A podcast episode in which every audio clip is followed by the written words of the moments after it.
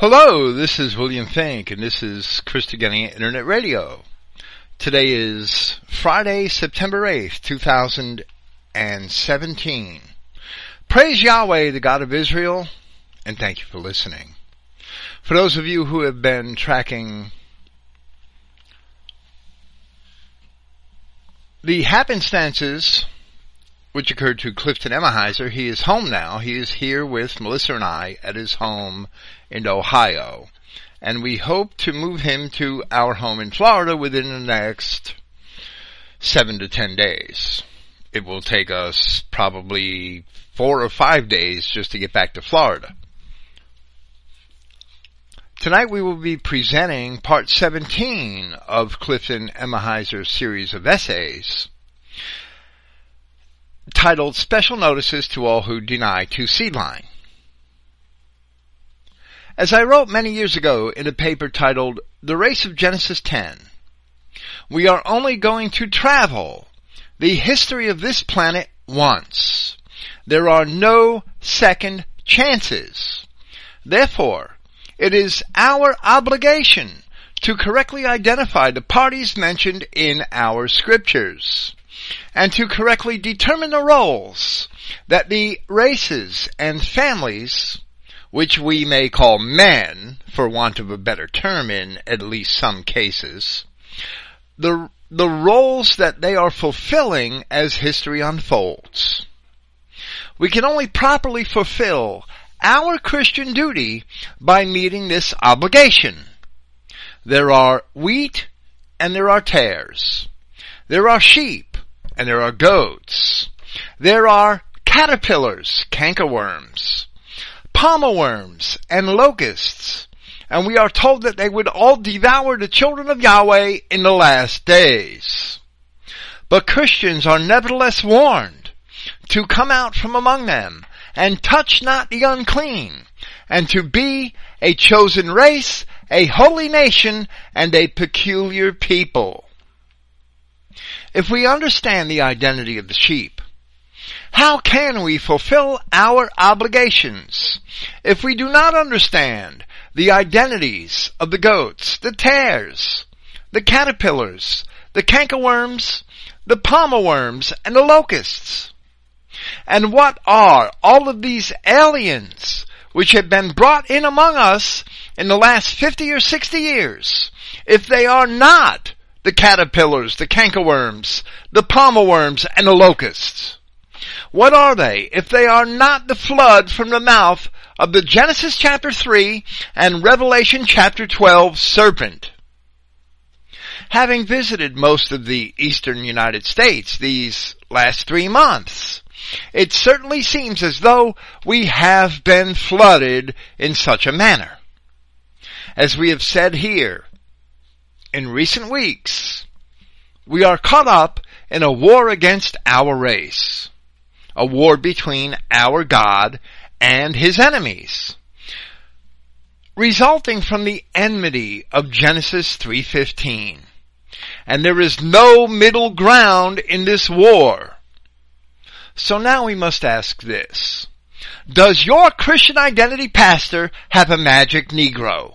Or I should say a magic nigger but for the sake of this podcast, I'll use the term Negro. This term appeared in several threads in the Christian Identity Forum, in the Christogenea Forum, I'm sorry, over the past month or so. The term Magic Negro.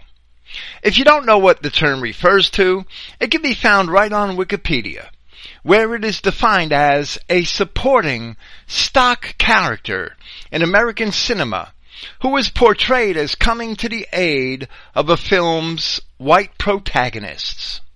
Magical Negro characters, who often possess special insight or mystical powers, have a long been a tradition in American fiction, probably since before Gone with the Wind, probably since the days of Shirley Temple. Ted Weiland sends Bibles to Nigeria, and he boasts about it so we can only assume that his hope is to have a whole collection of magic Negroes. Weiland's magic Nigerian Negroes come to his aid, by professing to be Christians, as if such a thing were possible, whereby he in turn attempts to convince the rest of us that Negroes can also be people. The magic Negro functions in society as a seemingly intelligent, rational Negro who can speak eloquently and maybe even learn some craft. And when he is put on display, the entire race of savage beasts suddenly achieves the status of people. The function of the magic Negro in Christianity is to learn to repeat some universalist's favorite scriptures and talk glowingly about some Jesus. And all of a sudden, the entire race of savage beasts can suddenly be saved, go to heaven, and have eternal life. But in the meantime, most of the rest of the Negroes remain savages and criminals with no care for God, for morality, or for the rule of law. And they go on raping and pillaging and destroying the society which has been deceived by the single magic example. Every time the true nature of the Negro may be revealed through an honest assessment of his collective actions, the magic Negro is put on display as a distraction, which deceives white people with a false sense of the Negro potential for humanity. But the magic Negro need not even be a Negro. He may be a magic Indian, or a magic Chinaman, or he may even be a magic Latino. Any creature from any non-Adamic race of so-called men might serve as a magic Negro at any given time, which coaxes us into accepting these other races as people, admitting them into our society, and ultimately bringing them into our bedrooms. This is the inevitable result of the magic Negro, miscegenation and even seeking the magic Negro, we are seeking to compromise the word of Yahweh our God as we are trying to gather grapes from thorns or figs from thistles. Doing that, we become scatterers instead of gatherers. The apostles of Christ worked for one brief generation, that's it, to bring Christianity to Europe. And at the instigation of the Jews, for 300 years, the pagans killed as many men and women who adopted the new creed as they could find. Yet the seeds which they had planted in the first century would not cease from producing fruit until all of Europe was Christian and developed into the greatest of civilizations. Europeans perpetuated Christianity and Christian morals and values on their own accord and continued to build their advanced society with no help from outsiders. Now, in modern times, the apostles of the Universalist churches have tried to bring Christianity to Africans for over 500 years, sending them missionaries for generation after generation. But a self-perpetuating church never develops. There is constant need for more and more white missionaries because left on their own, they do not perpetuate Christian morals and Christian values, and instead, they only struggle to maintain a pitiful semblance of society. Even with the aid of an unceasing flow of resources from outside. The seeds planted constantly wither, never producing one-fold fruit Never mind the thirty, sixty, or hundredfold which is promised in the parables of Christ. This we may read in Mark chapter 4. And he, meaning Joshua Christ, began again to teach by the seaside.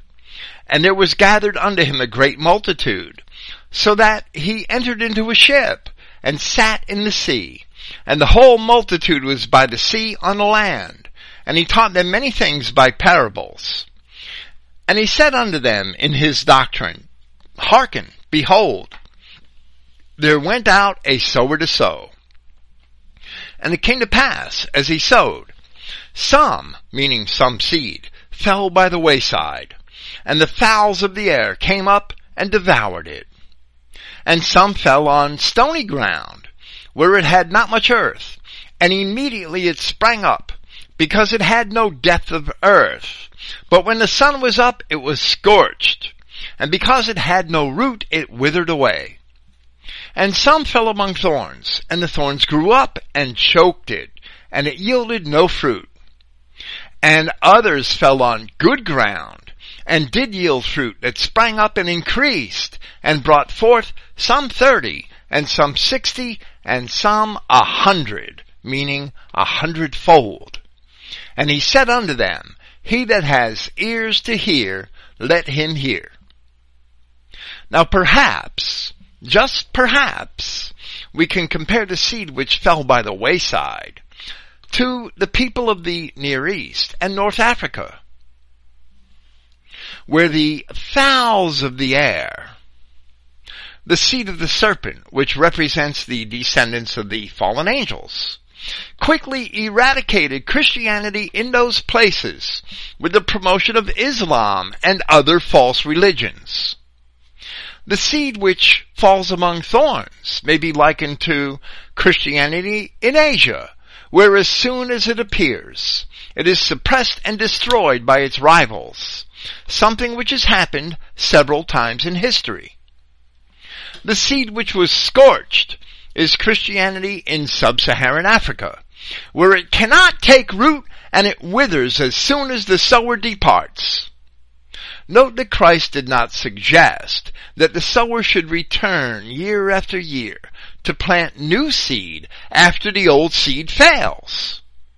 But the seed which fell on good ground is Christianity in Europe, where it perpetuated itself and increased a hundredfold, and where it has flourished until modern times. At the present moment, however, Satan has gathered all the nations from the four corners of the earth against the camp of the saints. And they are being overrun with the same aliens who could never perpetuate the values or morals of Christianity at home. Of course, while Ted Weiland has been sending Bibles to Nigerians and bragging about it, he is only repeating the errors of the denominational churches which they have been making for at least five or six hundred years. He too is dumping good seed on scorched ground, and it never takes root. But while Weiland may boast about his magic Negroes, as he uses them to promote universalism within Christian identity, Judaism has had its own magic Negroes and they've been around for at least 2,000 years. They are called Falasha Jews, and they originated in Ethiopia, perhaps as far back as the 5th century before Christ.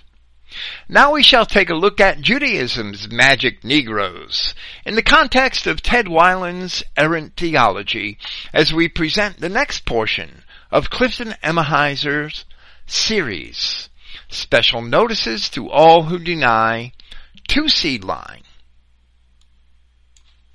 Part 17. Clifton begins by saying, because many incorrectly interpret Genesis 3.15 to mean to describe a personal, private war between one's spirit and one's flesh, I wish to cry out urgently and loudly to inform them that the enmity spoken of in that passage is a hate war to the death between two different walking, talking, breathing, genetic family seed lines.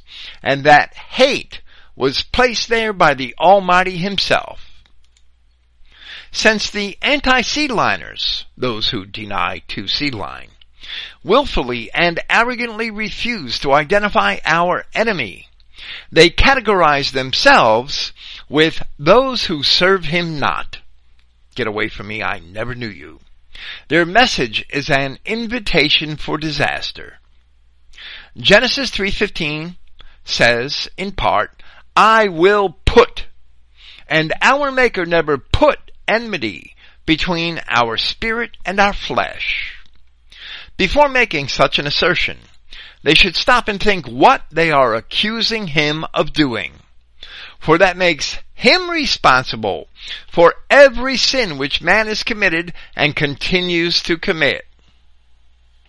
Furthermore, if the enemy can get us all wrapped up in ourselves and convince us that the only war we are fighting is a spiritual war between the spirit and the flesh, we won't be of any use to the Almighty or to ourselves. And I must say that this is absolutely true. A few years ago, I did a presentation which was called Scatterers and Gatherers. And the premise of that presentation is that as long as we are concerned for our own salvation, we will be wrapped up in ourselves and have no real care for our brethren. But once we realize that all of our Adamic race shall indeed be saved, we can focus on what should be our greater concern to love and to seek to edify one another as we should not have to be wrapped up with ourselves. Continuing with Clifton, he says that with this paper, we will expand on Special Notice Part 16, where Ted Weiland foolishly tried to make it appear that the only difference between the wheat and the tares of Matthew chapter 13 were righteous Israelites and wicked Israelites. Remarking, as he did, in his book Eve, Did She or Didn't She on page 72, that instead, and Clifton is quoting Ted now, instead this parable of the wheat and the tares is simply contrasting righteous Israelites with wicked Israelites, much the same as the good and evil figs of Jeremiah 24. Clifton responds and says, it is evident that Weiland hasn't the slightest clue as to why Zedekiah and his company were listed among the naughty figs, or the bad figs. And here I think, here I honestly think that Clifton may have done a little better to realize that Jeremiah chapter 24 is not listing any Israelites as naughty figs, but rather it is telling us that certain Israelites would be given over to the naughty figs with the realization that there are three parties involved and not two. Ted Weiland's argument disintegrates with all uncertainty. I'm sorry, with all certainty it disintegrates for sure. There are three parties in Jeremiah chapter 24, not just two. Ted wouldn't know where the third party was, or where it came from. But Clifton, even though he didn't pick up on that aspect of the argument, Clifton does identify the third party here very well. So he continues and he says, we noted that there were two factions at Jerusalem, and this, these two factions are separate from the good and bad figs. One favoring diplomacy with Babylon and the other with Egypt. The house of Zedekiah advocating the later. After Nebuchadnezzar captured Zedekiah, killing all of his sons and gouging out his eyes, the remainder of that group forced Jeremiah, against his warning, to accompany them to Egypt. Upon Jeremiah's sailing to Ireland with Tea Tephi, they fell under the judgment of the sword, famine, and pestilence. Had Weiland read and studied Jeremiah chapter 24 verses 8 and 9 thoroughly, he might have grasped the prophet's true message regarding the evil figs, which says, And as the evil figs, which cannot be eaten, they are so evil. Surely, thus saith Yahweh, so will I give Zedekiah the king of Judah, and his princes, and the residue of Jerusalem that remain in the land, and them that dwell in the land of Egypt, and I will deliver them to be removed into all the kingdoms of the earth for their hurt, to be a reproach and a proverb, a taunt and a curse in all the places where I shall drive them. And here we see that certain Israelites were given to the evil figs as a punishment. But they themselves were not evil figs. Let's read verse 8 again. And as the evil figs, as the evil figs, or like the evil figs, which cannot be eaten, they are so evil. Surely thus saith Yahweh, so will I give Zedekiah the king of Judah, and his princes, and the residue of Jerusalem that remain in the land, and them that dwell in the land of Egypt. It's not saying that these people are evil figs. It's saying that they're going to be given to evil figs. There's a huge difference. Clifton may have missed that in 2002, but his argument is still not completely faulty. It's actually very good. It only would have been stronger if Clifton had realized that then. Here we see that certain Israelites were given to the evil figs as a punishment, but they themselves were not evil figs. Paul made a similar analogy in 1 Corinthians chapter 5, where he demanded that the Christian assembly put a sinner out of their midst, the fornicator, effectively turning him over to Satan, surrendering him to the evil world which remained outside of Christ. So there being three parties here, Judahites who were to be established, or good figs. Judahites who were to be punished by being given to evil figs. And the evil figs themselves, Weiland's claim concerning good and bad Israelites falls apart and we see a seed which is evidently not the seed of the woman is involved in the judgment of Yahweh. Commenting on the citation from Jeremiah and concentrating on the Judahites who were to be punished, Clifton next says that in analyzing this passage, we see Jeremiah's prophecy was directed at four categories. Zedekiah and some of his household. His princes, which is better rendered, rulers under him. The residue of Jerusalem, which included Hittites and Amorites, citing Ezekiel chapter 16, verses 3 and 4, who had confusion of face, citing Ezra chapter 9, and were referred to as wild grapes in Isaiah chapter 5 in verses 2 and 4. I'm sorry, in Isaiah chapter 5 verse 2, and finally the fourth group, them that dwell in Egypt. And as a digression, I would rather interpret the wild grapes of that passage in Isaiah as disobedient Israelites. And following that passage and the subsequent verses, the briars and thorns, which are also mentioned there, as the Hittites and Amorites of Jerusalem, which Clifton refers to here from Ezekiel chapter 16, which we will explain shortly. The confusion of face mentioned later in Ezra is the result of the people being a spoil for these Hittites and Amorites. Clifton continues by assessing what Jeremiah says in comparison to the claims of Ted Weiland. Weiland and his anti-seed line Antichrist fellow travelers refuse to address these four categories of Judahites to be punished in Jeremiah chapter 24 in their proper context. Zedekiah was 32 years old when Nebuchadnezzar killed all of his sons and gouged out his eyes, leaving him with only daughters, the tender twigs of Ezekiel chapter 17.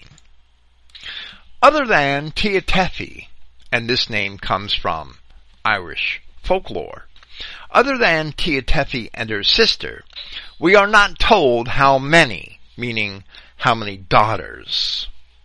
The princes, the princes of Zedekiah, the princes were simply the political and religious leaders under Zedekiah, not necessarily royal family members. And that is true.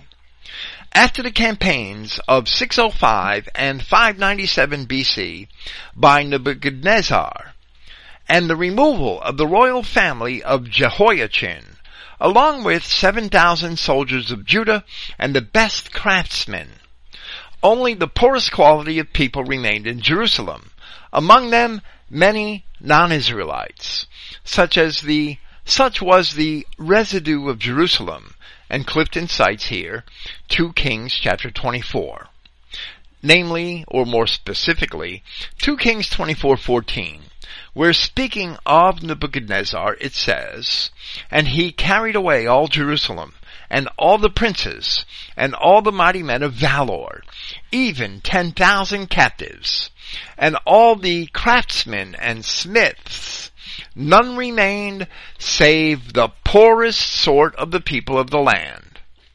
And Clifton continues and he says, Additionally, after Jerusalem was depleted of most of its population, Nearby peoples moved into their empty homes as a refuge from Babylon, thinking it safe after Zedekiah was appointed king by Nebuchadnezzar. Even during the kingship of Jehoiakim, after Nebuchadnezzar's first campaign of 605 BC, there were the Rechabites of Jeremiah chapter 35 verse 11 who moved into Jerusalem, descendants of the Kenites, of 1 Chronicles 2.55 and Genesis chapter 15, or Cain's bloodline. In Joshua chapter 15, Judges chapters 1 and 2, we are told that Judah would not drive out the inhabitants of the land, the Jebusites and other Canaanites, and these would remain as thorns and snares among them. Surely they must have been part of the residue making up the evil figs.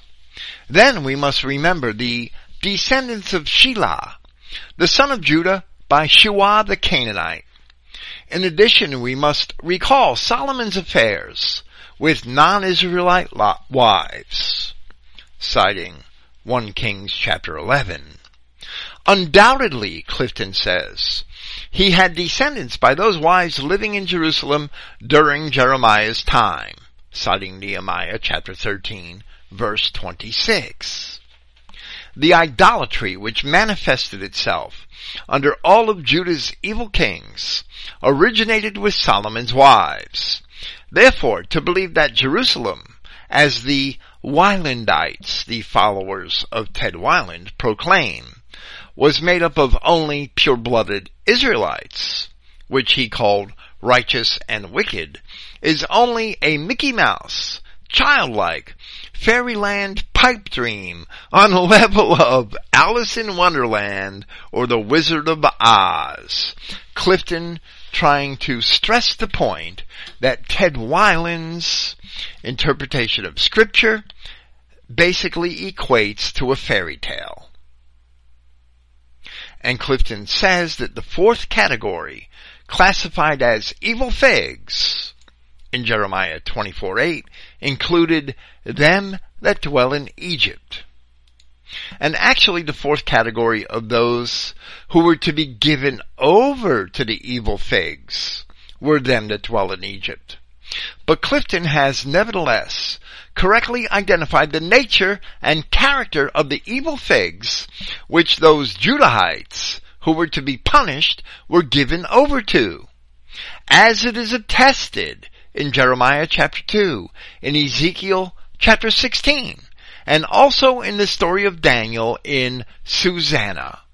There were Canaanites amongst the Judahites of Jerusalem at that early time, and they were pretending to be pious followers of Yahweh. They were engaging in the civic life of ancient Israel. Now Clifton continues under the subtitle, Two Elements in Jeremiah's Prophecy. And he says, while both Jeremiah chapter 24 verses 8 and 10 and chapter 44 in various verses throughout the chapter seem to indicate that all the evil figs would die by the sword, famine, and pestilence at that time. On the other hand, both passages contain a clause that the evil figs would be driven into all the nations and kingdoms of the earth as a proverb, a taunt, and a curse. Citing passages from Jeremiah 24 9, 34 17, and 44 8. And here Clifton cites Jeremiah chapter 44 as well as the parable of the good and the bad figs in Jeremiah chapter 24. And reading these passages, we must first remember that most of Judah was taken into Assyrian captivity many decades before Jeremiah began to write. And their fate, the fate of those people of Judah taken into Assyrian captivity, is counted with the other tribes of Israel. But now, in 620 BC through 586 BC. But now Jeremiah is dealing with the people of Jerusalem who were not taken into Assyrian captivity. And out of these are good figs, which are Judahites to be established later, and bad figs, as well as certain Judahites being given over to the bad figs. These are being dealt with in the Babylonian period, and where it refers to Judah throughout Jeremiah, it is only to the people of Judah who remained in Palestine over a century after the Assyrian captivity. So we read from Jeremiah chapter 44, where Yahweh says, from verse 12, And I will take the remnant of Judah, the remainder of Judah, what remainder of Judah? The remainder of Judah that was left after the Assyrian captivity. And I will take the remnant of Judah that have set their faces to go into the land of Egypt. In other words, not the whole remnant of Judah, but that party Clifton described that sought protection from the Egyptians against the Babylonians. That have set their faces to go into the land of Egypt to sojourn there and they shall all be consumed and fall in the land of Egypt. They shall even be consumed by the sword and by the famine they shall die, from the least even unto the greatest, by the sword and by the famine, and they shall be an execration and an astonishment and a curse and a reproach. For I will punish them that dwell in the land of Egypt, as I have punished Jerusalem by the sword, by the famine, and by the pestilence so that none of the remnant of Judah, which are gone into the land of Egypt to sojourn there, shall escape or remain, that they should return unto the land of Judah, to the which they have a desire to return to dwell there, for none shall return, but such as shall escape. And we have to understand that wherever the Bible mentions a remnant, it must be taken in historical perspective. Here it refers to those Judahites who were not taken into Assyrian or Babylonian captivity. So it does not refer to all of Judah. So in reference to this, and because Jeremiah chapter 44 is in a completely different context than Jeremiah chapter 24, Clifton continues and he says, therefore, it is evident that these prophecies have both a short and long-term fulfillment. Matthew Henry's commentary, volume 4, on Jeremiah chapter 24 verses 9 and 10 says thus, quoting Matthew Henry, Doubtless this prophecy had its accomplishment in the men of that generation, yet because we read not of any such remarkable difference between those of Jeconiah's captivity and those of Zedekiah's, it is probable that this has a typical reference to the last destruction of the Jews by the Romans, in which those of them that believed were taken care of, meaning the Christians, but those that continued obstinate in unbelief were driven into all countries for a taunt and a curse, and so they remain to this day. And Clifton then responds to Matthew Henry's comments and he says, rather, it was a sifting out of the racially impure. And this is certainly true. The word of Yahweh in Jeremiah was indicating that the racially impure, the bad figs, were going to be sifted out. But certain Judahites were going to be punished by being given over to them. Matthew Henry's opinion on this prophecy is in part substantiated, where Christ himself had used the same language in reference to his enemies as Jeremiah did in these prophecies, where he said in Luke chapter 21, For these be the days of vengeance, that all things which are written may be fulfilled. But woe unto them that are with child, and to them that give suck, in those days, the days he's describing, which is when Jerusalem is encompassed with armies. For there shall be great distress in the land, and wrath upon this people, and they shall fall by the edge of the sword, and shall be led away captive into all nations. So in the diaspora of the Jews, all things written concerning the bad figs and the wicked remnant of Judah, which were given over to the bad figs, and are now, by this time, race mixed with the bad figs, would be fulfilled. Clifton now continues under the subtitle, The Evil Figs of Egypt.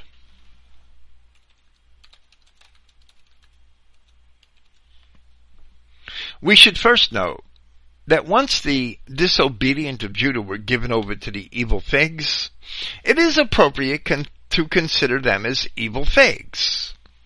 So Clifton begins and he says, under the subtitle, The Evil Figs of Egypt, when first researching this topic, I was convinced that the party that forced Jeremiah to accompany them to Tahpanhes in Egypt were those who eventually arrived and established a Jewish, or really Judean at that time, colony at Elephantine in Egypt. I no longer hold that opinion, and that's good because it wouldn't be true. Some Bible references, such as the Pictorial Bible Dictionary by Merrill C. Tenney, published by the Southwestern Company in 1966, also hold that position. The wrong position. Rather, it was mainly the Jews who returned from all nations to Jerusalem and attempting to go to Egypt, who worshiped the Queen of Heaven, who fell under the curse of the sword, famine, and pestilence.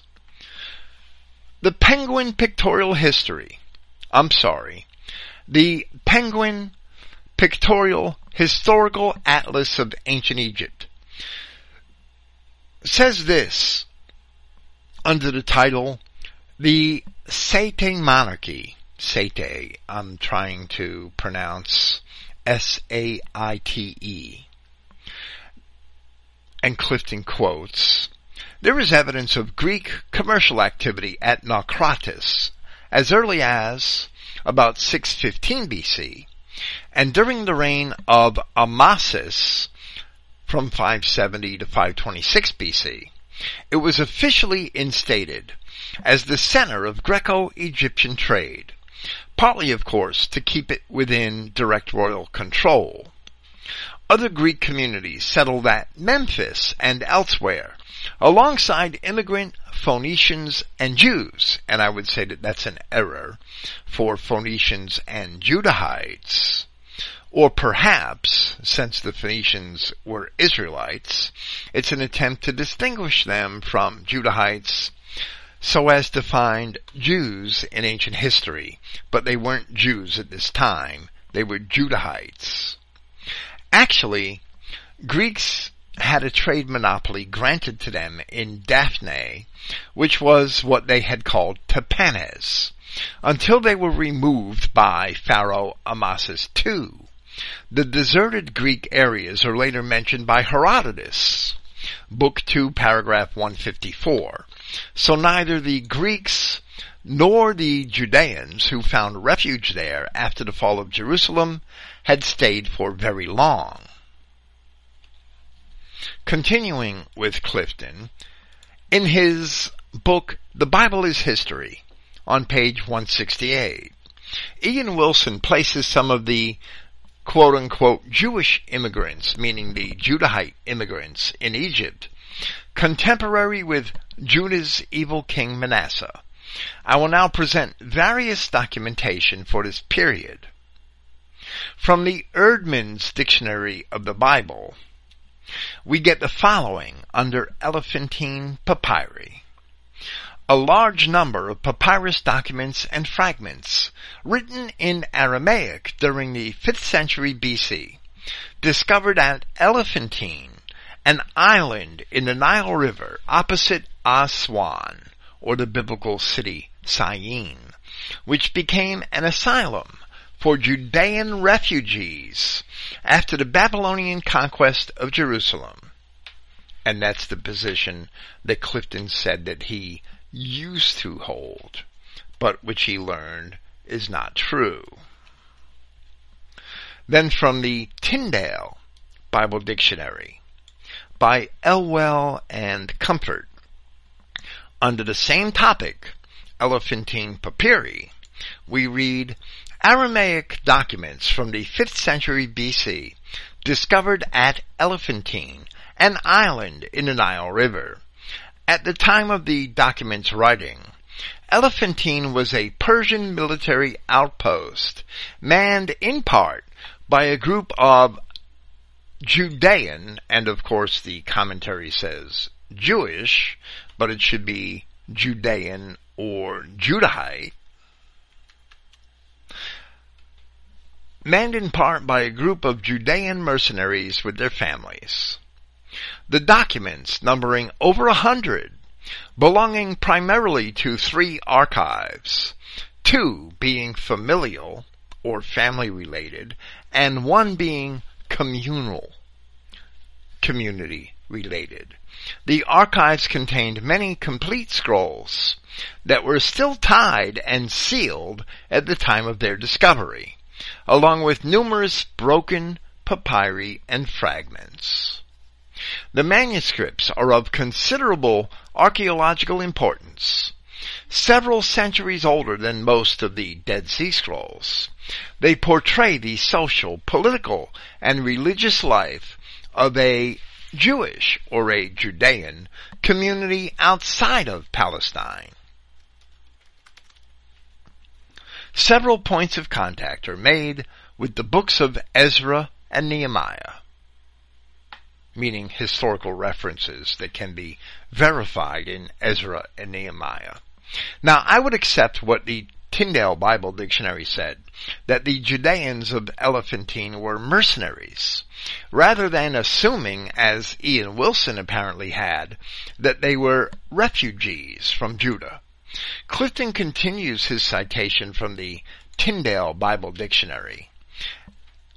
Ancient Elephantine was located on the southern tip of a small island in the Nile River, a few kilometers north of the First Cataract, opposite its twin city, ancient Syene, the modern Aswan, A-S-W-A-N. The Bible probably includes the twin cities of Elephantine and Syene in the two occurrences of the phrase from Migdal to Syene, found in Ezekiel chapters 29 and 30. That is, from Egypt's northern border to its southern border. The city's name was an Aramaic version of an Egyptian name meaning city of ivories. Elephants being the source of ivory and was translated into Greek as Elephantine. Because of its strategic importance on Egypt's southern boundary with Nubia, it figured repeatedly in Egypt's military history.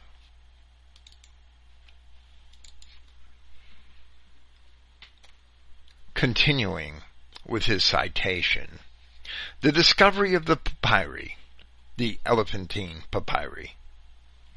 Elephantine came into archaeological prominence with the discoveries of the papyri. The discoveries were made in three stages. The first group, to be published in 1906, had been gathered by purchases from antiquities dealers and was housed in the Cairo Museum. That first publication stimulated German and French excavations at Elephantine in the hope of discovering more papyri. The Berlin Museum was rewarded for its efforts with a second group of papyri published in 1911. Ironically, a group of papyri discovered in the late 19th century was the last to be studied and published. American scholar C. E. Wilbour purchased papyri in 1893 from some Arab woman at Aswan in storage until Wilbour's daughter bequeathed them to the Brooklyn Museum. They were finally published in 1953. Since 1912, other excavations have been mounted by the Pontifical Biblical Institute of Rome and the Egyptian government, but no further papyri were found. Clifton has a parenthetical remark there, or so they say.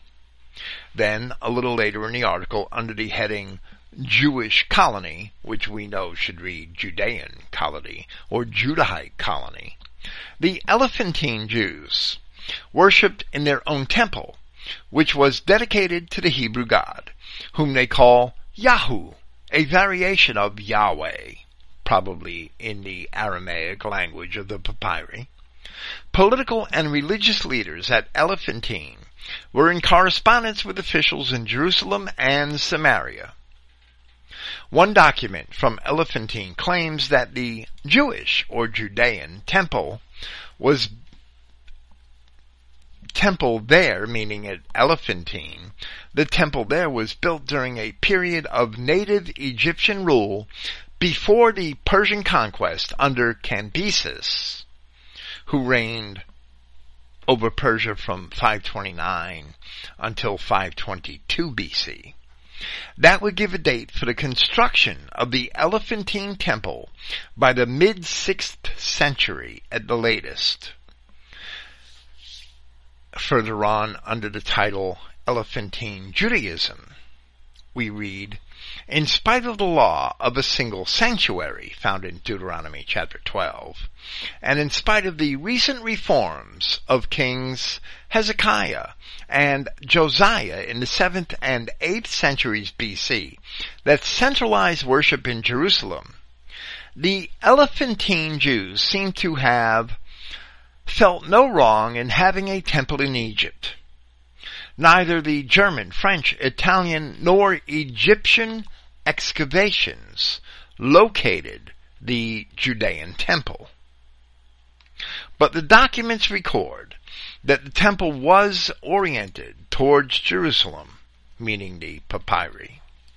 The Elephantine Judeans may have recognized Jerusalem's primacy in religious affairs. When the temple at Elephantine was destroyed by the priests of the Khnum temple in 410 BC, an appeal was sent to Johanan, the high priest, and Bagoas, the governor of Judah, seeking their permission and influence for its restoration. I would say that this was 45 years after the last action recorded by Ezra in the Old Testament and 80 years after the last action recorded by Nehemiah, or nearly 80 years. The appeal produced no response. Perhaps because of Jerusalem's leadership's disapproval of the temple in Egypt. A second appeal sent years later to Bagoas, governor of Judah, and to Delaiah and Shem, Shelemiah, I'm sorry, sons of Sanballat, governor of Samaria, produced an oral reply recorded in a memorandum. The reply ordered the temple's rebuilding and the resumption of meal and incense offerings. Permission to reinstitute the burnt offering, however, was not given, perhaps as a concession to Egyptian or Persian religious convictions, and that's sheer conjecture. A deed for a piece of property dated to 402 BC mentions the Temple of Yahu, implying that it was in fact rebuilt. That would be the very same time as Xenophon's Anabasis and the attempted overthrow of the Persian emperor by his brother Cyrus.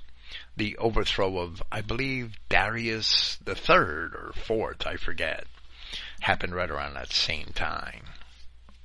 Moreover, intermarriage with surrounding peoples, forbidden in the Old Testament because it would lead to religious apostasy, had become a common practice at Elephantine, it was a contemporary problem in Israel as well under Ezra and Nehemiah. Of course, this is 50 years after Ezra and 70 or 80 years after Nehemiah. Children of mixed marriages in Elephantine often had Egyptian names. And that's according to the source that Clifton is citing, the Tyndale Bible Dictionary. Clifton responds to this citation, to this article, and he says, If you read this very carefully, you will notice that Elephantine was located near Nubia, an area inhabited by many blacks. Of course, the Nubians were all black. Therefore, we should not be surprised that many blacks today are claiming that they are Jews. In view of this, let's return to Weiland's statement about the bad figs. Weiland said, Instead, this parable of the wheat and the tares is simply contrasting righteous Israelites with wicked Israelites, much the same as the good and evil figs of Jeremiah chapter 24. Clifton exclaims, so much for his credibility. And Clifton is correct. Ted Weiland greatly oversimplifies the Bible in history. But his methods are convenient as he is constantly in search of the magic Negro. Clifton continues and he says, another witness to this is the Collier's Encyclopedia of 1980, volume 13, page 575, under the topic the early Jews, or of course Judahites or Judeans, documents discovered at Elephantine in Upper Egypt have revealed the existence here in the 5th century BC of a military colony of half assimilated Jews or Judahites in the Persian service with their own temple, looking, however, to authorities in Palestine for guidance.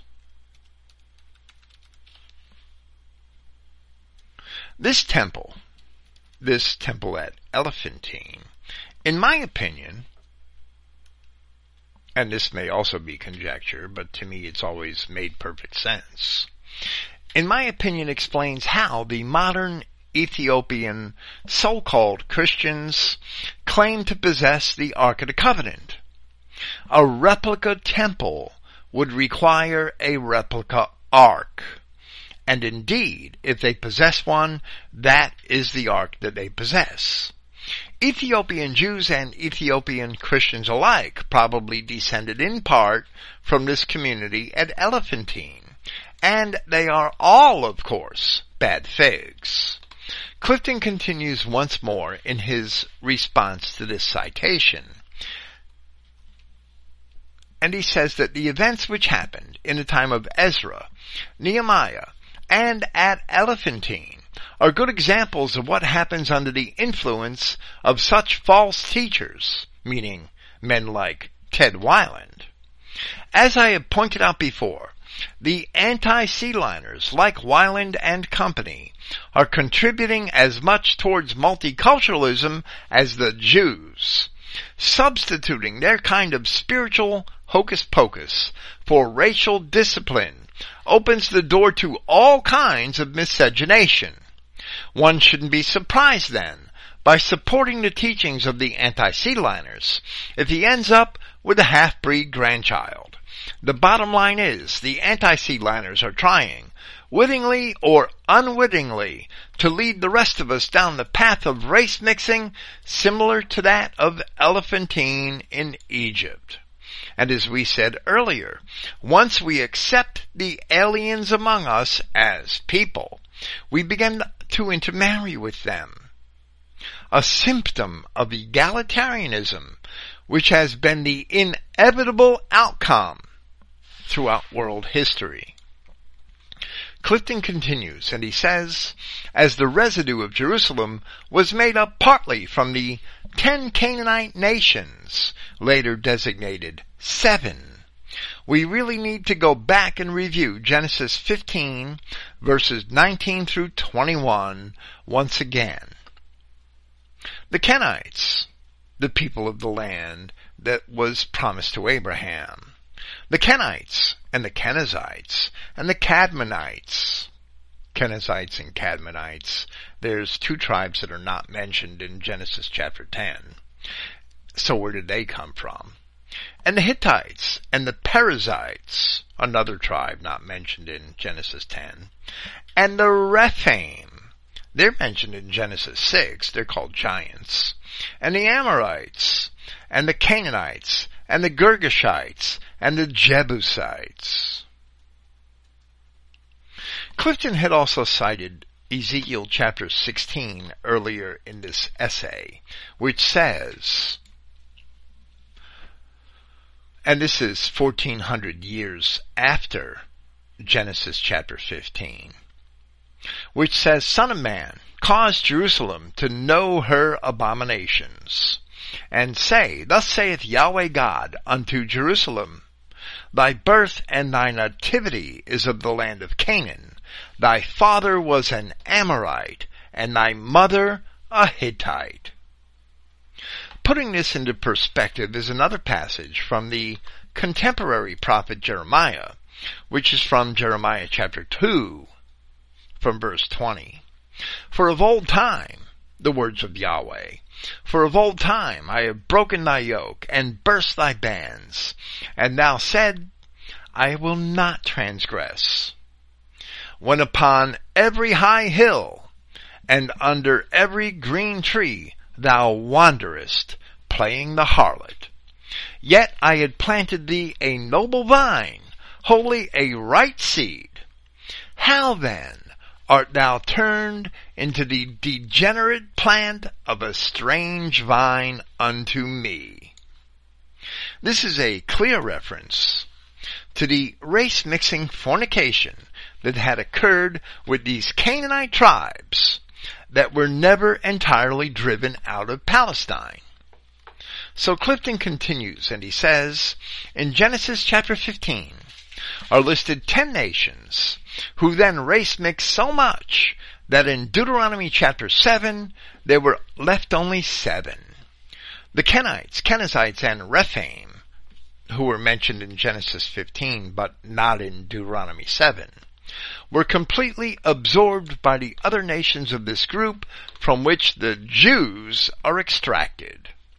And here we must note that while this is true, groups of Kenites were still mentioned in later scriptures. In Judges, Samuel, and in 1 Chronicles, so that it cannot be assumed that the Kenites disappeared entirely, as the Ted Weilands of the world often assert. Individual Rephaim were also, were also mentioned in later scriptures, such as in Samuel and in 1 Chronicles, where we see that Goliath and his brothers were Rephaim. So while they were perhaps no longer a nation with a presence in Palestine significant enough to mention in the time of Deuteronomy chapter 7, they were still there. They were still present in numbers. Continuing with Clifton, he presents a very appropriate view of this from another source. The Adam Clarke's commentary on the Bible, abridged by Ralph Earle, has this to say under the Kenites. Here are ten nations mentioned, though afterwards reckoned but seven, referring to Deuteronomy chapter 7 and Acts chapter 13. Probably some of them which existed in Abram's time had been blended with the others before the time of Moses, so that only seven out of the ten then remained. Clifton goes on and says, in the Peake's commentary on the Bible on page 116, we find this about that mixed group of nations spoken of in Genesis chapter 15. When the Israelites entered Canaan, they found there a very mixed population, generally designated by the term Amorite or Canaanite. Clifton then says, we can see from this that the line of Cain was assimilated into all of these peoples. Therefore, when any one of the ten, later designated as seven, when any one of the ten nations are mentioned, it automatically includes the line of Cain, as in Acts chapter 13, which mentions, which mentions the ancient division of Canaan.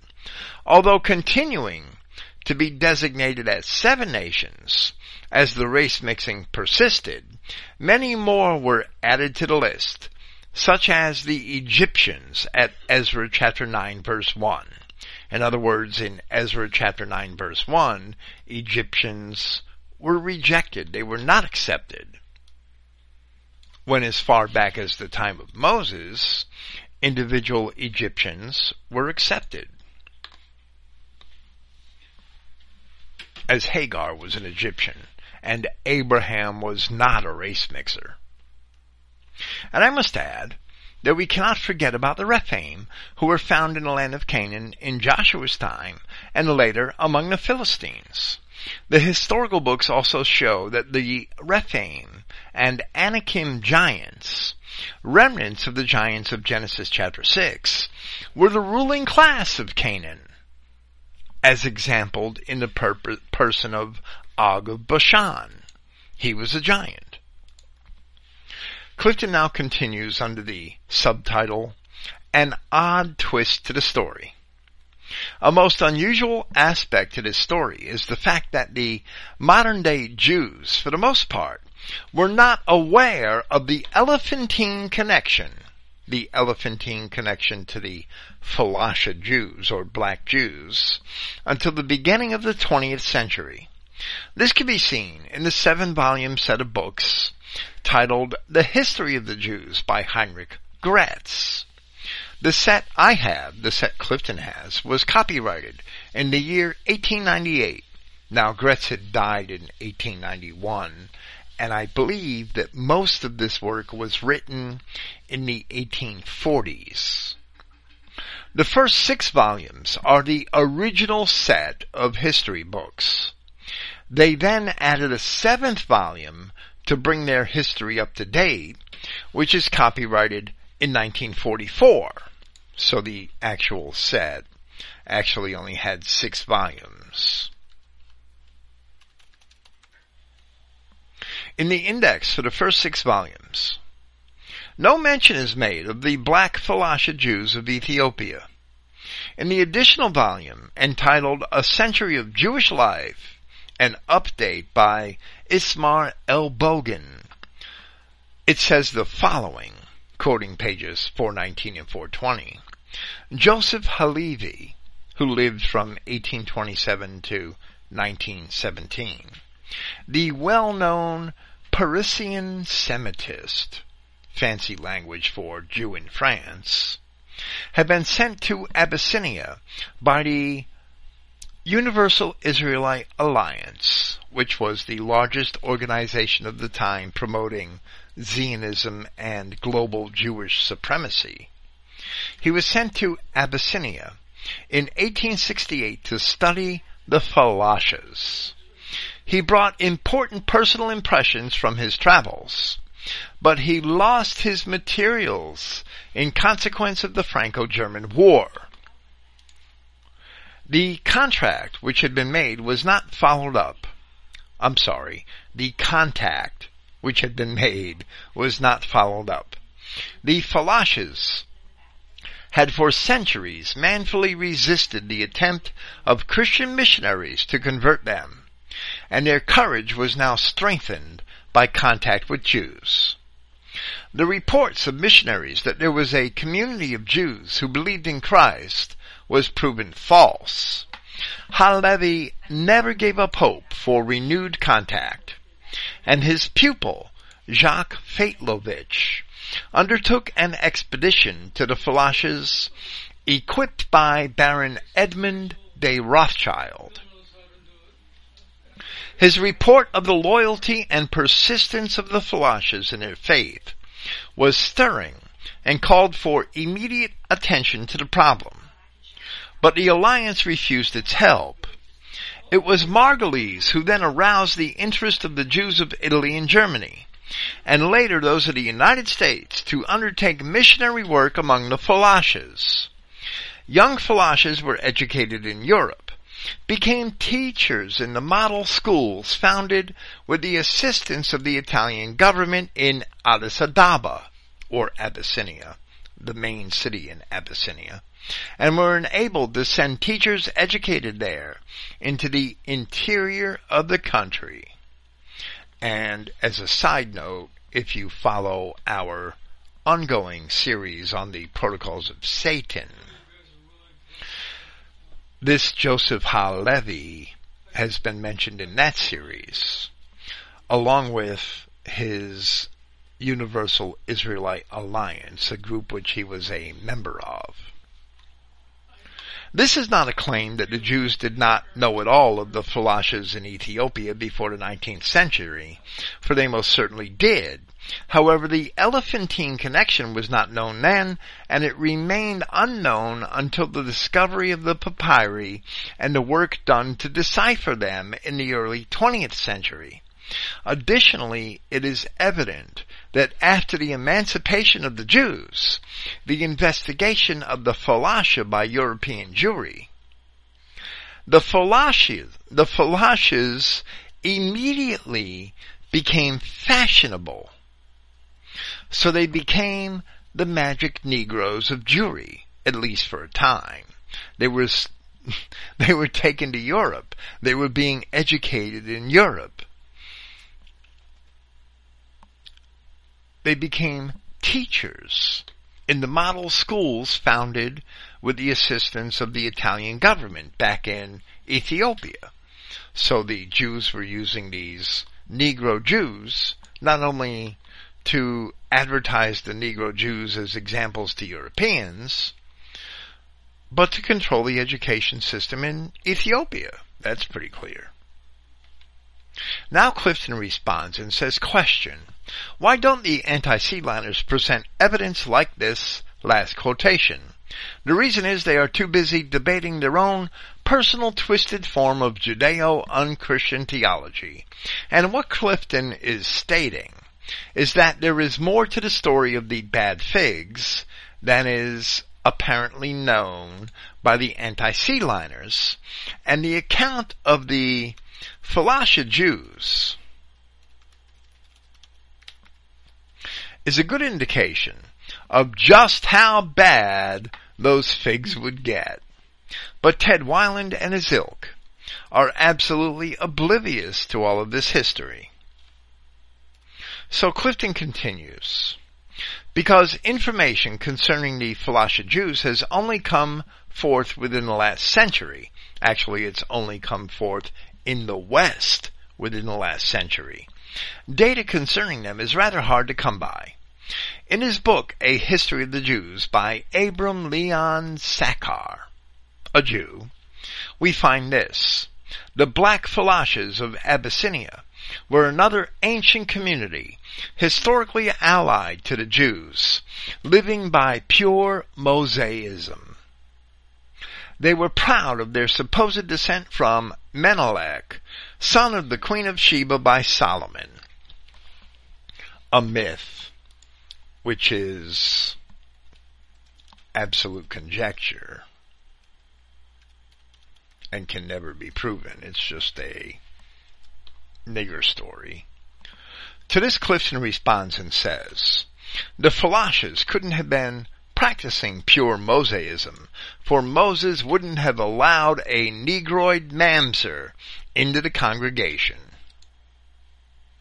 Citing another Jewish source, Clifton says, in her book, The Story of the Jew by Elma Ehrlich Levinger, 1936. She makes the following comment about the Falasha Jews under the heading, The Wandering Jew, on page 13. In Abyssinia, you would meet the Falashas, black Jews who have almost forgotten their Judaism, who in every way but a few religious rites resemble the dark-skinned, thick-lipped natives among whom they have lived so long. In response to this, Clifton says, I would compliment Elma Ehrlich Levinger on her first chapter heading title as the Wandering Jew fits Cain's descendants perfectly. And actually other Jews of the same period had used the same language in reference to themselves. Abba Eban in his book and also in a television series titled Heritage, Civilization and the Jews all but admitted that the modern day Jews are not Israelites, but then falsely claimed lineage to Father Abraham. At the time Abba Eban was writing his book, many of the Jews were not sympathetic with allowing the Falasha Jews into their ranks. Since then, however, they have recognized them and have allowed them to immigrate into Palestine as full-fledged Jews. Another enlightening book discussing the papyri found at Elephantine is the Dictionary of New Testament Background by Craig Evans and Stanley Porter, where it says, at the time of the Babylonian conquest, some Jews fled to Egypt.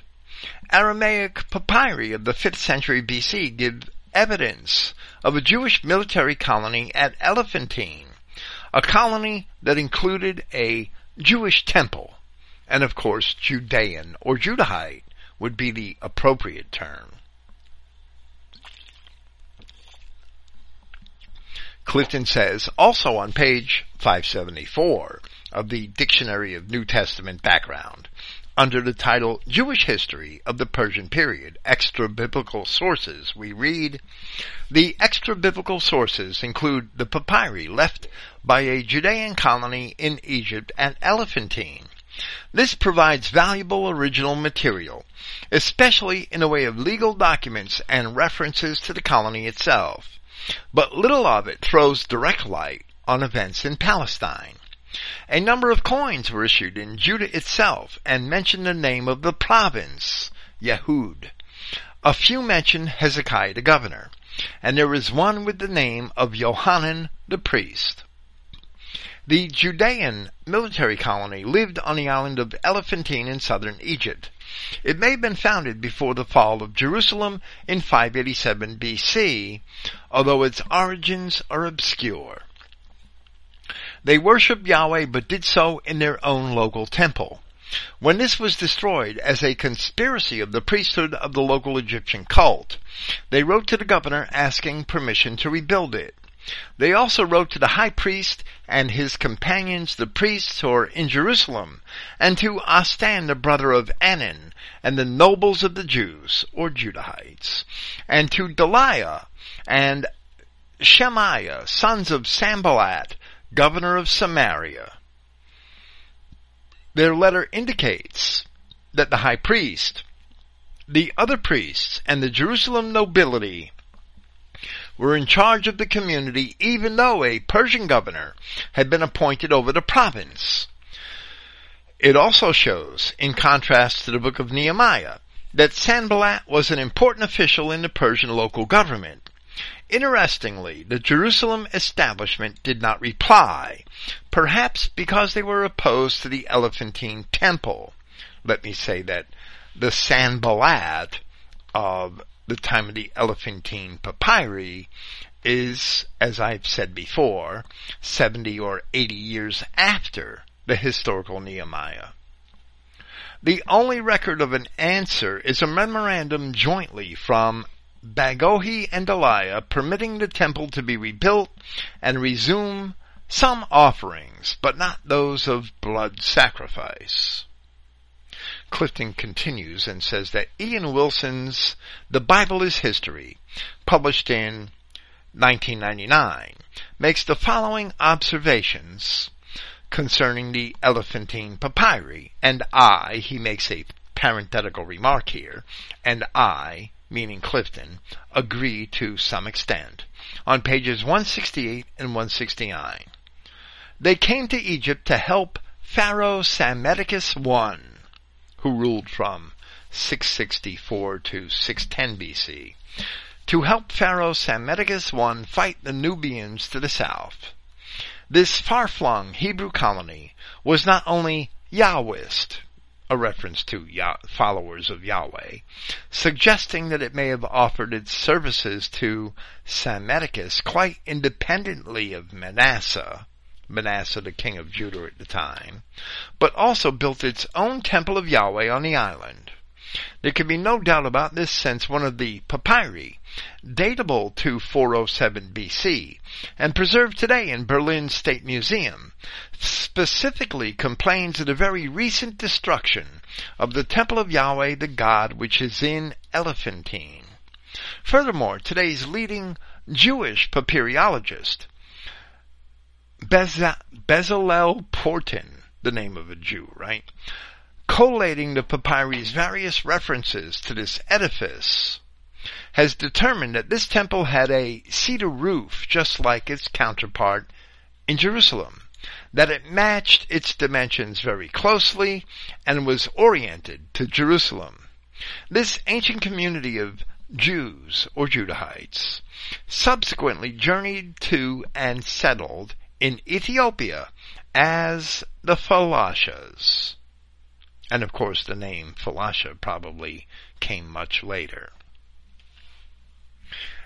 Clifton concludes and says, an informative source running 13 pages on Elephantine is The Bible and Archaeology by J. A. Thompson. On page 224, the English translation of the Elephantine Papyri says, Our fathers built this temple in the fortress of Elephantine back in the days of the kingdom of Egypt, and when Cambyses came to Egypt, he found it built. Cambyses ruling from 529 to 522 BC.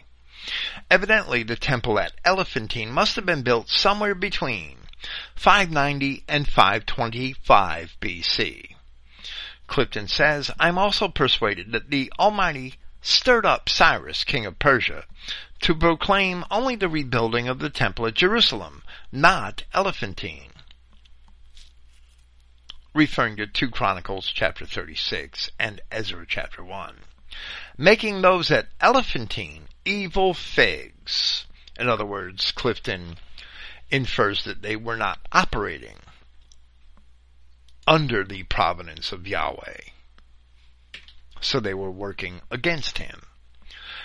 Clifton concludes by saying that the object of this presentation is to demonstrate that there is more to Jeremiah chapter 24 than what Ted Weiland claims.